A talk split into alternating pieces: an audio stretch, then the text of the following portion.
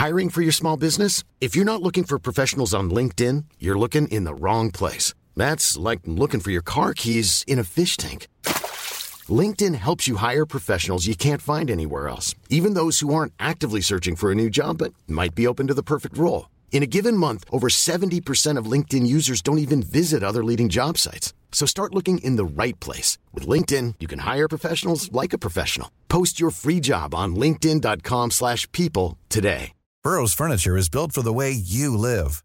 From ensuring easy assembly and disassembly to honoring highly requested new colors for their award-winning seating, they always have their customers in mind. Their modular seating is made out of durable materials to last and grow with you. And with Burrow, you always get fast, free shipping. Get up to 60% off during Burrow's Memorial Day sale at burrow.com slash ACAST. That's burrow.com slash ACAST. burrow.com slash ACAST.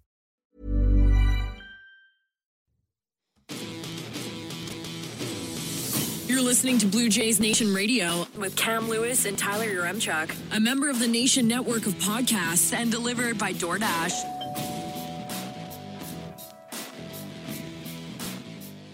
Your Chuck and Coombsy with you on a Sunday morning, the day after. Um, Coombsy, you over it at all? I don't even really know what to say about that. And I'm struggling to think how to put into words exactly what just happened because that was just insane. Um, I don't know if I'm over it per se. I think I've accepted that it happened, but there's going to be a long winter of just randomly looking back at the different moments involved in that game and wondering how did that happen? And then how did this happen after that? And then how did this third thing happen after that? Like it, it's insane to see that amount of things just go wrong basically in a row. Like Yeah. you saw Seattle just get some outrageous luck on, on and and have some insane things work out for them. And it's just you don't usually see that amount of things happen. But here we are. No, um, you don't. Before we really dig into things, got to give some love to our friends at DoorDash. For a limited time, our listeners can get 25% off and zero delivery fees on their first order of $15 or more. All you got to do, download the DoorDash app and enter the code GameDay25. Um, so the Jays get up 8 1 in this game. And I mean, we're starting conversations, at least the people I was watching the game with, of all right, you're going stripling tomorrow. How quickly would you bring in Berrios? Do you trust him in game three? All of that stuff. Because again, they were up 8 1 in this point. Um, and then the first sort of turning point would be after Kevin Gausman loads the bases. There's two outs in the sixth. And John Schneider makes the decision to pull the Jays starter and go to Tim Mayza. Um, let's start with that decision there. What do you think? Yeah, so the context of this is Kevin Gausman had been largely fairly dominant throughout the game. And then in the sixth inning, he allows back to back to back singles to load the bases. And then he gets the next two guys out. So it seemed like he kind of had it settled down. Yeah. But then John Schneider ultimately decides, look, yeah, and I'm, I'm, I'm kind of guessing on where his head's at with this is he's probably like, okay, you know, Gausman allows a lot of contact. Um, one of the struggles for him this year has been, you know, the other team puts the bat on the ball and ends up just on the grass. That's Bad just what bat. happens. And yeah, and Tim Mays is a, a pretty good strikeout pitcher. He's been largely reliable in that spot. But the problem here was is Carlos Santana is a switch hitter who hits lefties better than he hits righties. So John Schneider kind of gave uh, Santana and Seattle a bit of an advantage in this spot. And Mayza, who uh, I think we kind of forget because he's been around forever, is also a rookie playoff pitcher. This is his first time pitching in a playoff situation.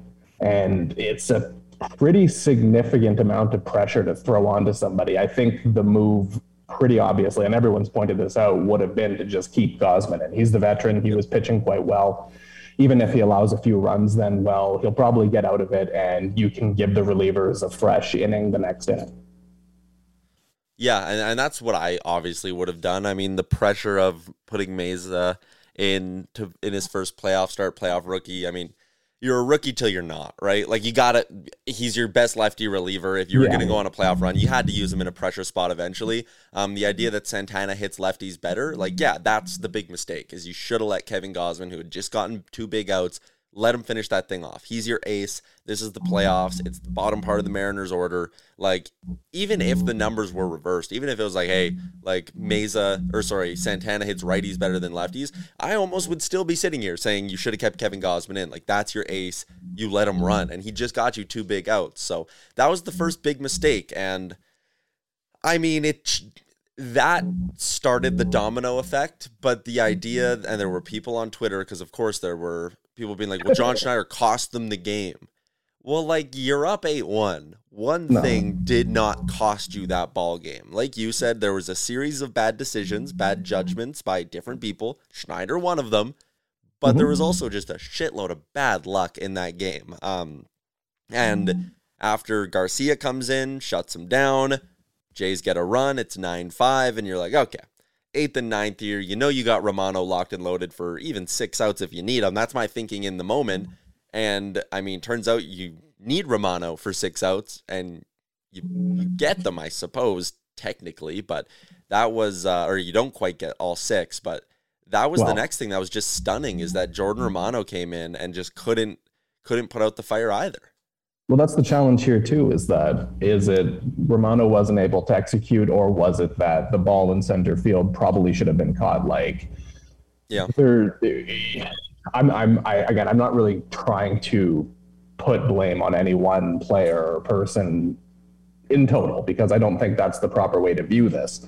I think it's just as a whole everything went wrong, but you watch that ball go up into center field. George Springer's ripping in, looking to make an all-time iconic Blue Jays catch, and it seems Bo's kind of trying to do the same thing, but you'd think the move there would be to peel off and just allow the center fielder to make the catch, given he has the angle on it, and even if he can't make it, then you know he land. He's behind the ball. He can throw it in, keep it to one or two runs, kind of thing. But the problem was that it seems like two different guys wanted to be a hero at the same time, and rather than just calming it down, slowing things down, and just making the right play. And I mean, it, it, it's so easy for me to sit here and say this from a fucking computer when I'm not the one playing the baseball game in front of 55,000 people screaming and being all excited and the testosterone and the hype that comes into that. But again, it was another thing that you can't blame anybody individually, I don't think, but it just goes to show how many different things went wrong. Like, did Romano actually crap his pants, or was it just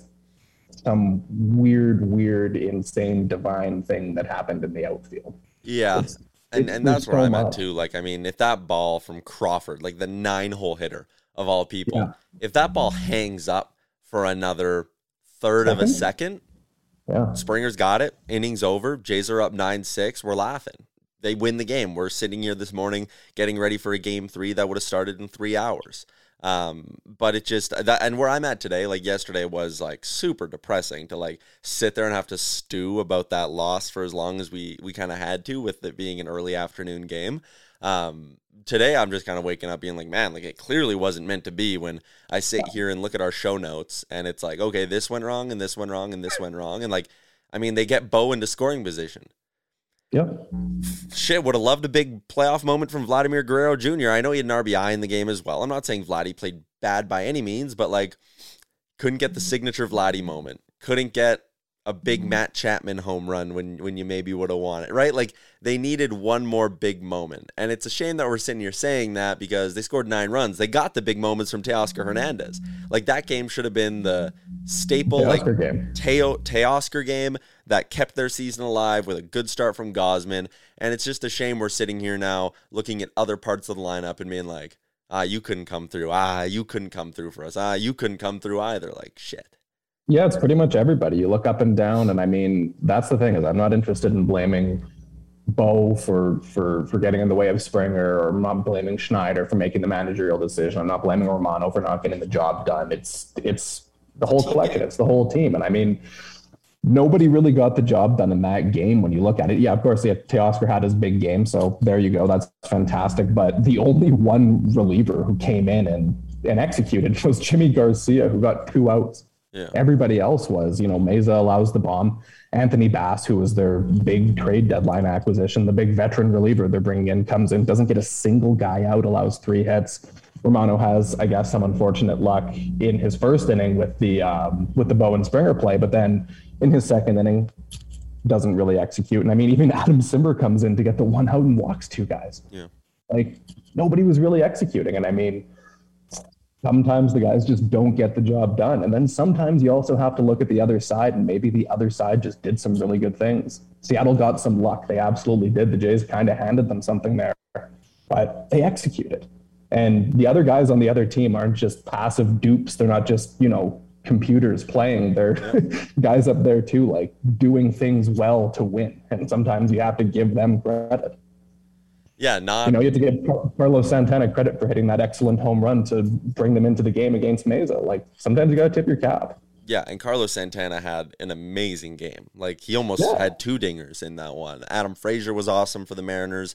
Um, Andres Munoz is just a stone cold killer. That's a guy I did not know enough about before this No. series because he is, at least right now, borderline unhittable. The dude's unreal. So yeah, you're right. Like they did a lot of really, really good things. Um, it's just a shame that, and, and game one, right? Like you also got to give. You talk about giving credit to the Mariners. Like here's another angle. The guy the Mariners go make a big deadline splash to get and pay 20 plus million dollars a year through seven shutout innings, Jose Berrios sat in a hoodie.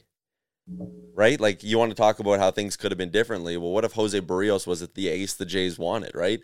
Yep. I mean, at the end of the day, it would have been Manoah Gausman anyways, but it just kind of adds to the frustration of the whole thing when it's like, yeah, you see the other team and their piece is doing so well, and it's like, Jays just don't quite get that. Yeah, and I mean the challenge is is it's hard for the Jays to go all in and pull off the trade for Luis Castillo when they went all in last year to get Berrios. They traded Austin Martin and Simeon Woods Richardson, two of their best prospects, and that leaves them behind with. I mean, what we're looking at right now is the Jay, the Jays' two best prospects are Gabe Moreno and Ricky Tiedemann, two players who are pretty close to contributing. So, do you go all in again and get rid of those two guys to make a run with this group?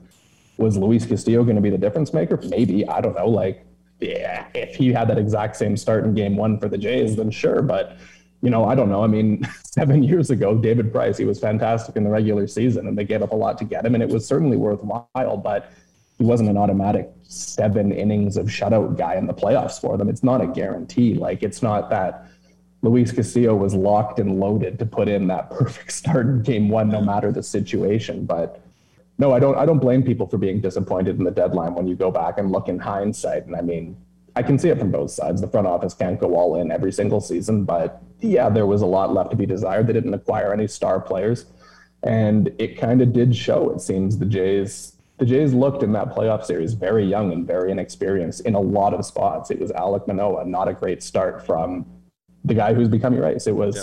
you know, Bowen Vlad. Like same thing. The, they had opportunities to come up and they didn't. It was John Schneider. He's a rookie manager who made a rookie move. Um, you can look everywhere. They just looked inexperienced. And the, the, the nice thing for the Jays is that this isn't 2015 16. It's not like their group's full of older guys and this is the end. It's it's it should hopefully be a good learning experience for them. Hopefully they come back and they're more grizzled playoff veterans next time around. Yep. But who knows? There's there's so many things you can say. Yeah, um, and certainly you're hoping for a bit of a learning experience. But the other side of that for me is okay, last year they missed by a game and it was frustrating, but we were like, hey, this team and this core is going to be around for a while. They should be able to run things back next year. And at the beginning of the season, they were like, you know, the up and coming team that can maybe make a push, go on a World Series run, right? The power rankings loved them. And now I just feel like the pressure's on a little bit, right? These two years, they they disappointed at the end of it.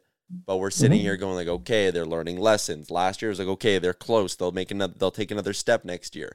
And now I'm mm-hmm. just kind of sitting here being like, next year's World Series are bust, in my opinion. Like it's the excuses are kind of all gone now. You have your manager of the future. I don't think anyone with any baseball knowledge at all is going to disagree with that in the slightest. So you have your manager of the future. You have all your core pieces in line here. You need to start making runs. There's no more sitting here like 12 months from now, if they're eliminated and not playing baseball on October 9th, you and I can't sit here and be like, well, it was another good learning experience. Like No. it'll be a flat out failure. So I think I agree, like a little bit of wiggle room this year because they're learning. You know, for a lot of them, this was their first true playoff experience, all of that stuff. Um, but going forward now, it, it's World Series or bust. Yeah, and I mean we can we can do this for a couple of years. We can say, you know, the 2020 year it kind of set the expectations a little weirdly because they technically made the playoffs, even though they were an eight seed in a short season. You know, 2021 they don't make the playoffs, but you know, they had a lot of things behind them go wrong. They spent half the season on the road, blah blah blah. So there was excuses there. This year there there wasn't really anything wrong. It was a normal season. They played all 81 games in Toronto. They didn't deal with a tremendous amount of bad luck with injuries. I mean, Hyunjin Ryu went down, but I'm not sure anybody even really expected he was going to be a huge part of the team this year. Otherwise, it was things largely bounced in their favor. They were the first wildcard team. They got home field. Like everything was set up for them to do well, and hopefully they can come back next year more equipped to handle such a moment. Because if they don't, then well, they're justifiably labeled as a team that chokes. And I'm not going to say that just now that this is a team that can't get it done because they're flawed, cracks in the foundation, they're not, you know, whatever X, Y, and Z. But if to do it again, then you kind of have to wonder, you know, is the whole thing a little rotten? Yeah, and that's why I think there's just a lot of pressure on this team like heading into next season, and we'll cover that a lot throughout the offseason when we do these podcasts and whatnot. Um, but I think, yeah, there's there's no more being the cute young Jays team who's just up and coming. Like you've kind of arrived to some extent now. You're all established major leaguers for the most part, and and you, next year's a big year. Um, so let's talk a little bit about this in what ways can the Jays get better next season? I think the obvious ones are sort of internal imp- improvements. You know, you get Vladdy back up to a maybe you get him back to a close to MVP level next season, right? Because while this year was very good, I'm not trying to say he did not have a very good season, and maybe we were just spoiled with that insane 2021 season. But getting Vladdy to maybe a middle point there, where he might not hit 48 dingers next year, but maybe he hits you 42, right? He, he finds that middle ground where, again, not a historic season, but he's back to a superstar level, I guess is what I'm trying to say. So maybe that happens, right? Maybe Bo's bat stays a little bit more consistent throughout the year. Maybe Jose Berrios has a bounce back season. That's certainly a way that they could improve a little bit. Um, you figure out the bullpen. That's going to be a big one as well, although it wasn't as big of a problem this year as it was in years past. And I'm, I'm not going to say George Springer stays healthy because I'm writing off him ever playing like 140 plus games in a season. Um, so that's not one of them. But I think, you know, there are areas just internally where I think they can improve heading into next year. That's fair to say. I think that's reasonable. And I mean, the reality is, is barring some, you know, Kawhi Leonard esque Raptors style all in trade where they, you know, trade away a core player like a DeRozan. We always talk about this. The yeah. Toronto teams, it's always the same perspective. The the Raptors went ahead and traded franchise icon to get Kawhi Leonard, who ultimately pushed them over the top. It was a huge risk. And people talk about, oh, should the Leafs do that? Should they trade Mitch Marner? Should they trade Nylander? Blah, blah, blah. And now we're probably going to have a winter of speculation where we talk about this with the Jays. The entire team is pretty much largely intact next year. Most players are under control, are eligible to go arbitration, something like that. The only marquee free agent, I guess, they have is Stripling. They could give him a qualifying offer. Who knows if he accepts it or if he goes, whatever. But, you know, Bo, Vlad, Springer, Chapman, Teoscar, Gurriel, like Whit Merrifield, Danny Jansen, Alejandro Kirk Santiago Espinal, they're all back next year unless there's like a, a, move to be made. And it's the same thing with the pitchers too. Like the starting pitchers, Manoah, Gausman, Berrios, Kikuchi, they're there next year. The the relievers, they're all under control again. All those guys they got at the trade deadline are back next year. Nobody's nobody was a rental. So the front office has to decide, I guess, if they're going to do like a big shake-up move this offseason or if it's just going to be retooling and augmenting. Yeah. And then I think, speaking of pressure, the place where there's pressure next year is that the Jays didn't make that big trade deadline splash in 2022. And given how it worked for Seattle with Castillo, there's going to be a tremendous amount of pressure next time around on the front office. I think it was the same thing for Anthopoulos in 2015 when he did pretty much nothing in 2014 and you had those headlines about Bautista and Casey Janssen. The veterans were pissed off because they got no reinforcements. I don't know if the Blue Jays this year were sitting around being like, oh, geez, they didn't get us reinforcements because they did add a few guys. But it's going to be a huge narrative that yep. the front office didn't make the big push, and maybe they will next year. Millions of people have lost weight with personalized plans from Noom, like Evan, who can't stand salads and still lost 50 pounds. Salads, generally, for most people, are the easy button, right?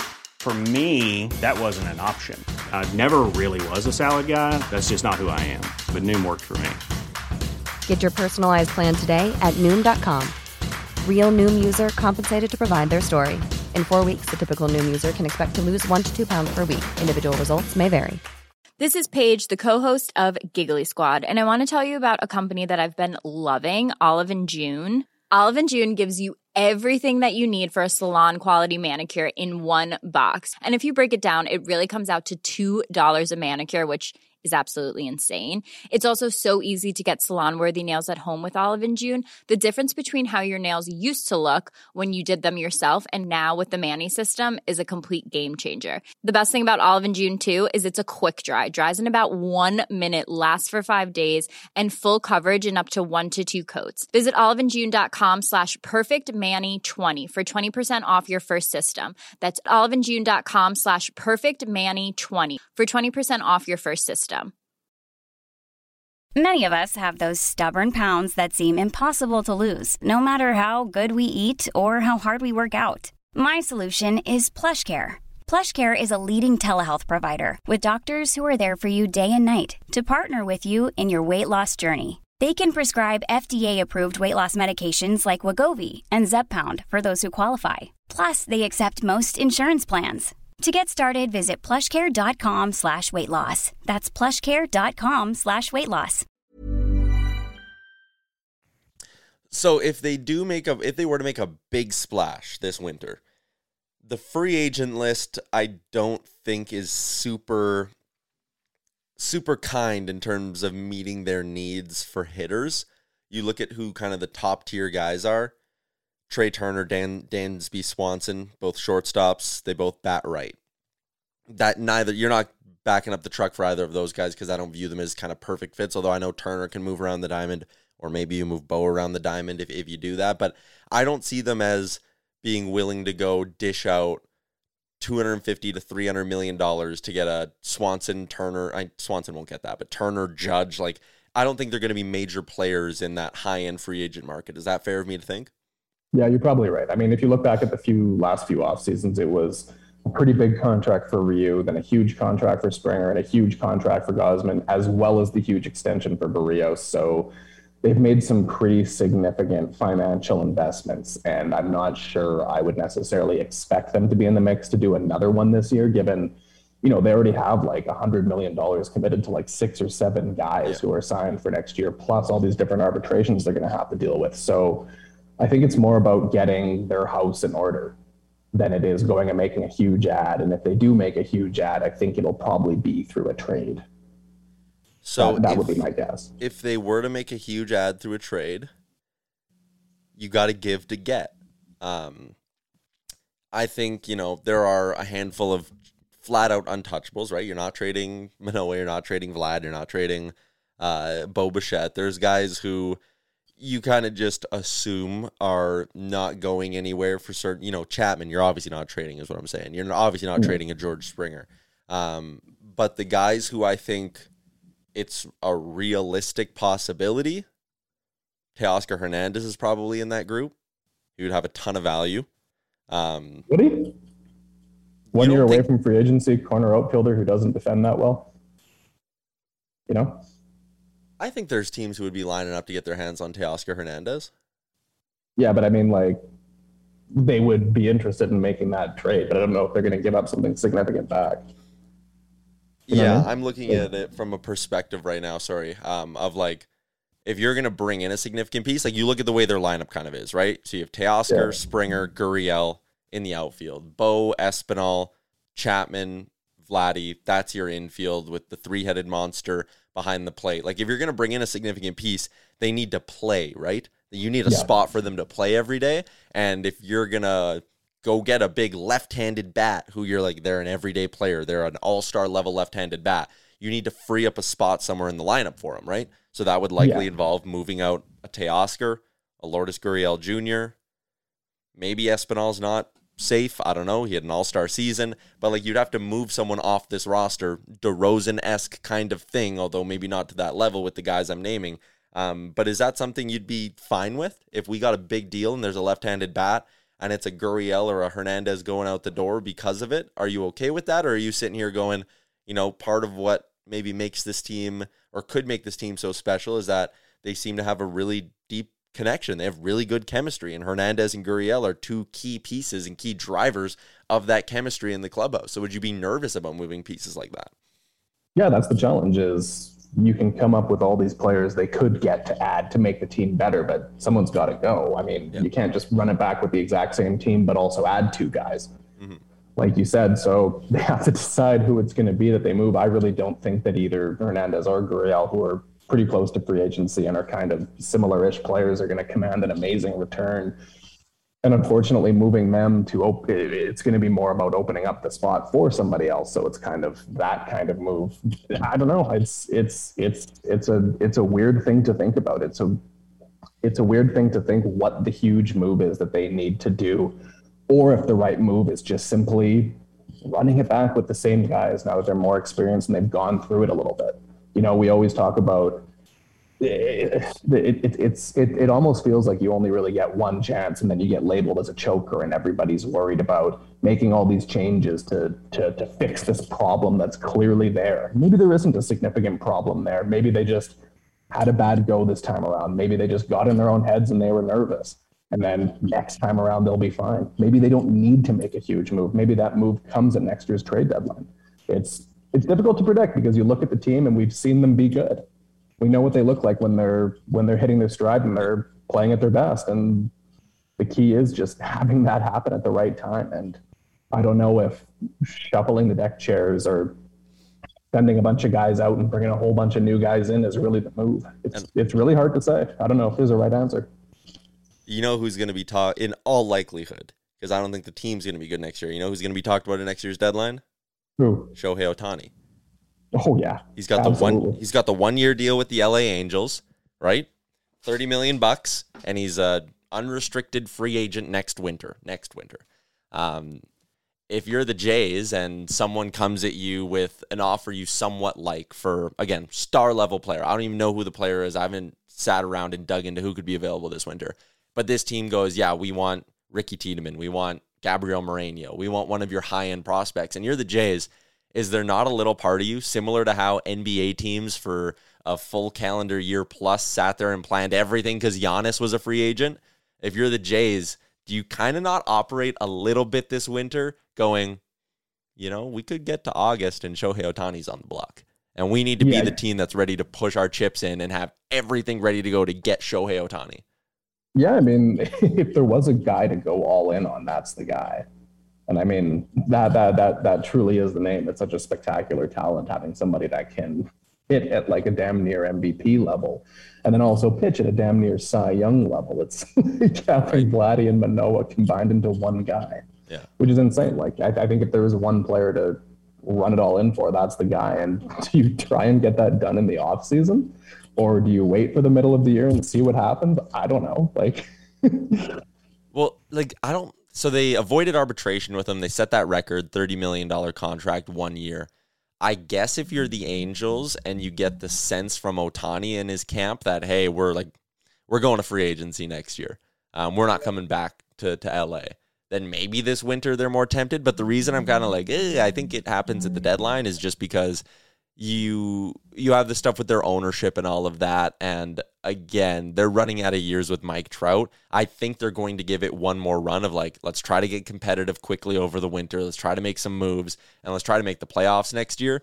I don't see the path towards them doing that which is why I think Ohtani will eventually be available. Um, but I'm not sure if that's a winter deal yeah, you'd think because, uh, and, and this is kind of a corny way of looking at the whole thing, but I think if you do acquire Ohtani, you'd like to have the qualifying offer as a thing. He's obviously not going to accept the qualifying offer, yeah. but you'd like to have that backup as opposed to acquiring him at the trade deadline, I guess. I don't know. Yeah. But yeah, I think if there was a situation in which I'd be comfortable with the Jays just really going for it, it would be just do the Ohtani deal, the deal in February or March. You know, we all talked about Jose Ramirez. That was the big thing last yeah. spring. and they wound up not doing it. They did Chapman instead, which is fine. But it worked out. He you know, he was one of the guys Yeah. who really contributed over those two games in the playoffs. Like he had a good good year. And he had a lot of really good quotes afterwards too. I mean, if you go through and look at who was saying what after the game, he was the one who helped console Alek Manoah after the difficult game one start. He's the one saying, "Hey, look, like it's a learning experience. Like we got to take this and get better for next time," which is nice. He's saying all the right things. It shows good leadership. But you know, if next March rolls around and there's talk about the Ohtani thing, then why not just pull the trigger, make it happen? That's the big deal everyone's looking for.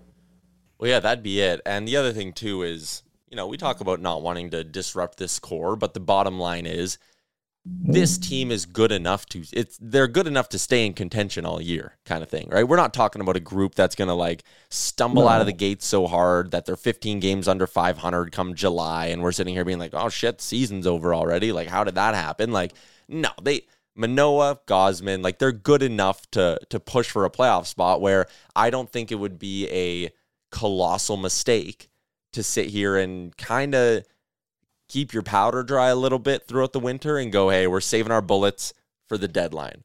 You know, I at first I was kind of sitting here going, can you really run run into next season with all three catchers? Can you have Jansen, Kirk, and Yeah. Moreno on your roster to start next season? And I kind of think you almost can with the DH spot.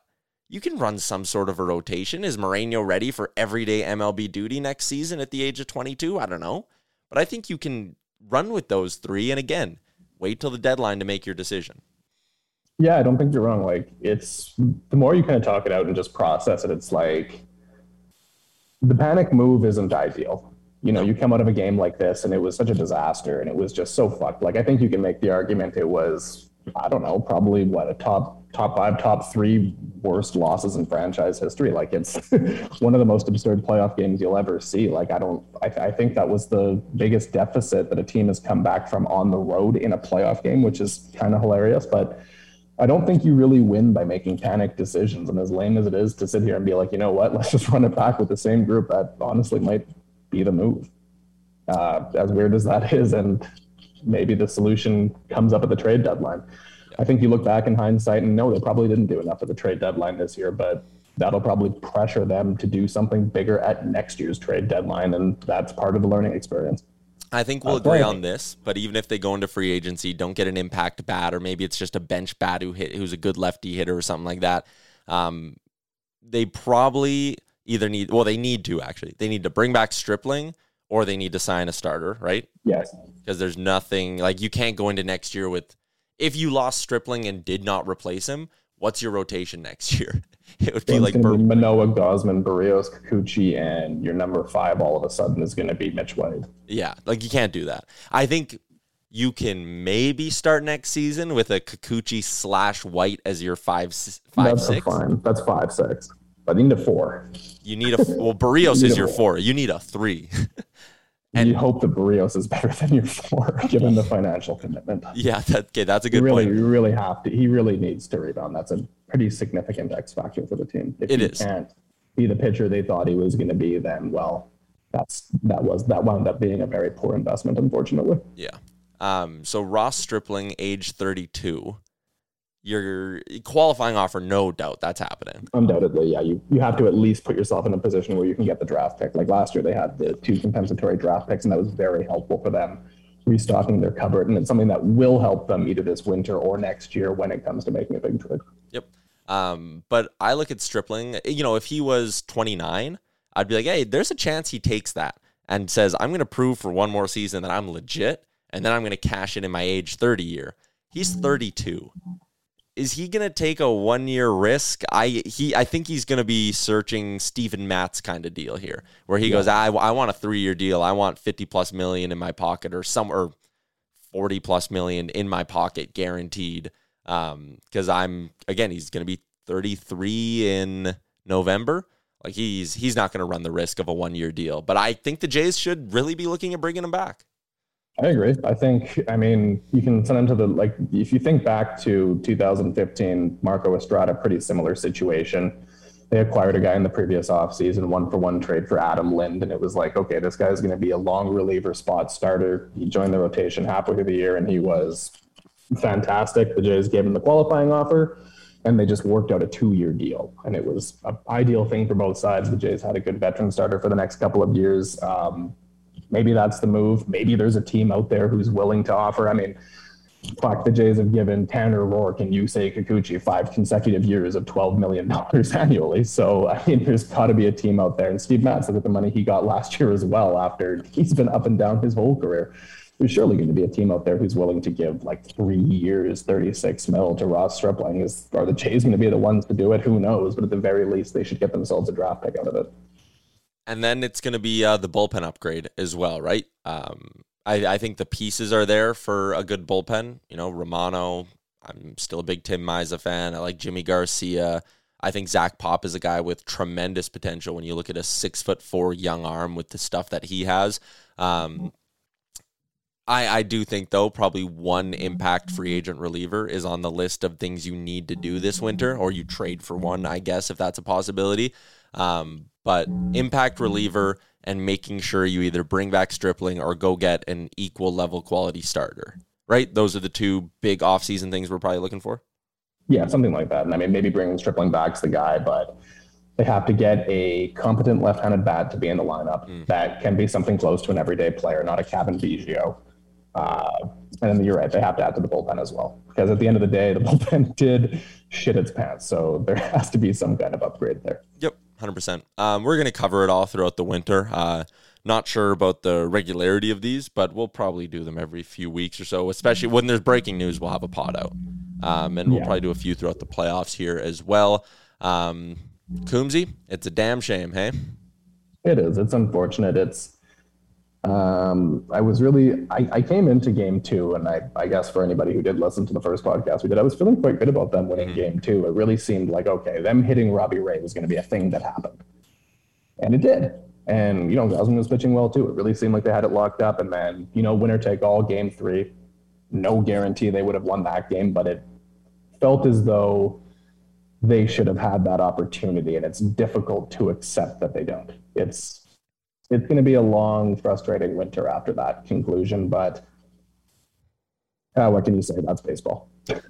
Before we, before we go, uh, need to give some love to our friends at PointsBet Canada. Just looking at the odds they have up on their site right now. The Yankees are opening up as minus 210 favorites to beat the Cleveland Guardians. What a moment that was in Cleveland with Oscar Gonzalez hitting that walk-off dinger in the one millionth inning or whatever the fuck happened there. Um, and then there was the Houston Astros. They are minus 225 favorites against the Seattle Mariners in that series. So who are you cheering for? Oh God. I'm pulling for Seattle. I, I I have no qualms with this team at all. Yeah, that's fair. I mean, there's a lot of Canadians who are Mariners fans, so I, I that's an easy team to root for. Um, I'm probably just gonna end up like not hopping on the bandwagon, but I'll support some NL team. Um, I maybe the Mets or Phillies or something. I don't know. Mets fans seems like seem like they've been through so much. Maybe they that's deserve. funny. They're funny. Yeah, that that's an entertaining team. But if we're looking at the field in the AL, it's like I don't want the Yankees. I still don't like the Astros. I don't think they're cheating anymore. I don't even know how much of a thing that really was, but I still don't like them. I just don't. Yeah. Uh, Cleveland's boring. Mm-hmm. I still have bad memories from 2016, so I think I'll pull for Seattle out of the AL. Honestly, I think it's more vindicating for the Jays if the team you lost to in that fashion then goes on a run, as yep. opposed to them getting like swept by Houston. Then it's like, wow, you couldn't even beat the team that got swept by Houston. You are very far from being good. Fair enough. Uh, okay, we'll have a few more of these uh, throughout the rest of the playoffs here and all that good stuff. Coombsy, I didn't even look how many episodes of this we crushed out um, throughout the year, but there was a lot. This was what? This was episode 119, and we would have started the season back on. Oh man, we almost crushed. We crushed like 60 of these out this year. Yeah, probably 50 or 60. You do them every three games, 162 games. So that's yeah. at least 50. Yeah, we crushed out a lot of these. uh, it was a pleasure, and we will have more. Uh, enjoy your winter. We'll be back. Best wishes. Thanks for tuning in to Blue Jays Nation Radio, a member of the Nation Network of podcasts and delivered by DoorDash. Don't forget to like and subscribe wherever you get your podcasts from to never miss an episode. Hi, I'm Daniel, founder of Pretty Litter. Did you know cats tend to hide symptoms of sickness and pain? I learned this the hard way after losing my cat, Gingy. So I created Pretty Litter, a health monitoring litter that helps detect early signs of illness by changing colors, saving you money and potentially your cat's life. Pretty Litter is veterinarian developed, and it's the easiest way to keep tabs on your fur baby's health right at home. Go to prettylitter.com and use code ACAST for 20% off your first order and a free cat toy. Terms and conditions apply. See site for details. Mom deserves the best, and there's no better place to shop for Mother's Day than Whole Foods Market. They're your destination for unbeatable savings, from premium gifts to show-stopping flowers and irresistible desserts. Start by saving 33% with Prime on all body care and candles. Then get a 15-stem bunch of tulips for just $9.99 each with Prime. Round out Mom's menu with festive rosé, irresistible berry chantilly cake, and more special treats. Come celebrate Mother's Day at Whole Foods Market. Want flexibility? Take yoga. Want flexibility with your health insurance? Check out United Healthcare Insurance Plans. Underwritten by Golden Rule Insurance Company, they offer flexible, budget friendly medical, dental, and vision coverage that may be right for you. More at uh1.com. Hey, it's Paige DeSorbo from Giggly Squad. High quality fashion without the price tag? Say hello to Quince.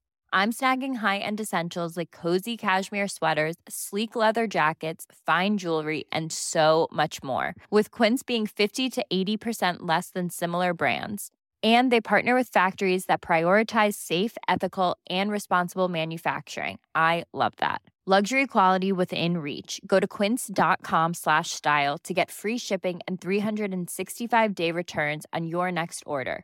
Quince.com slash style.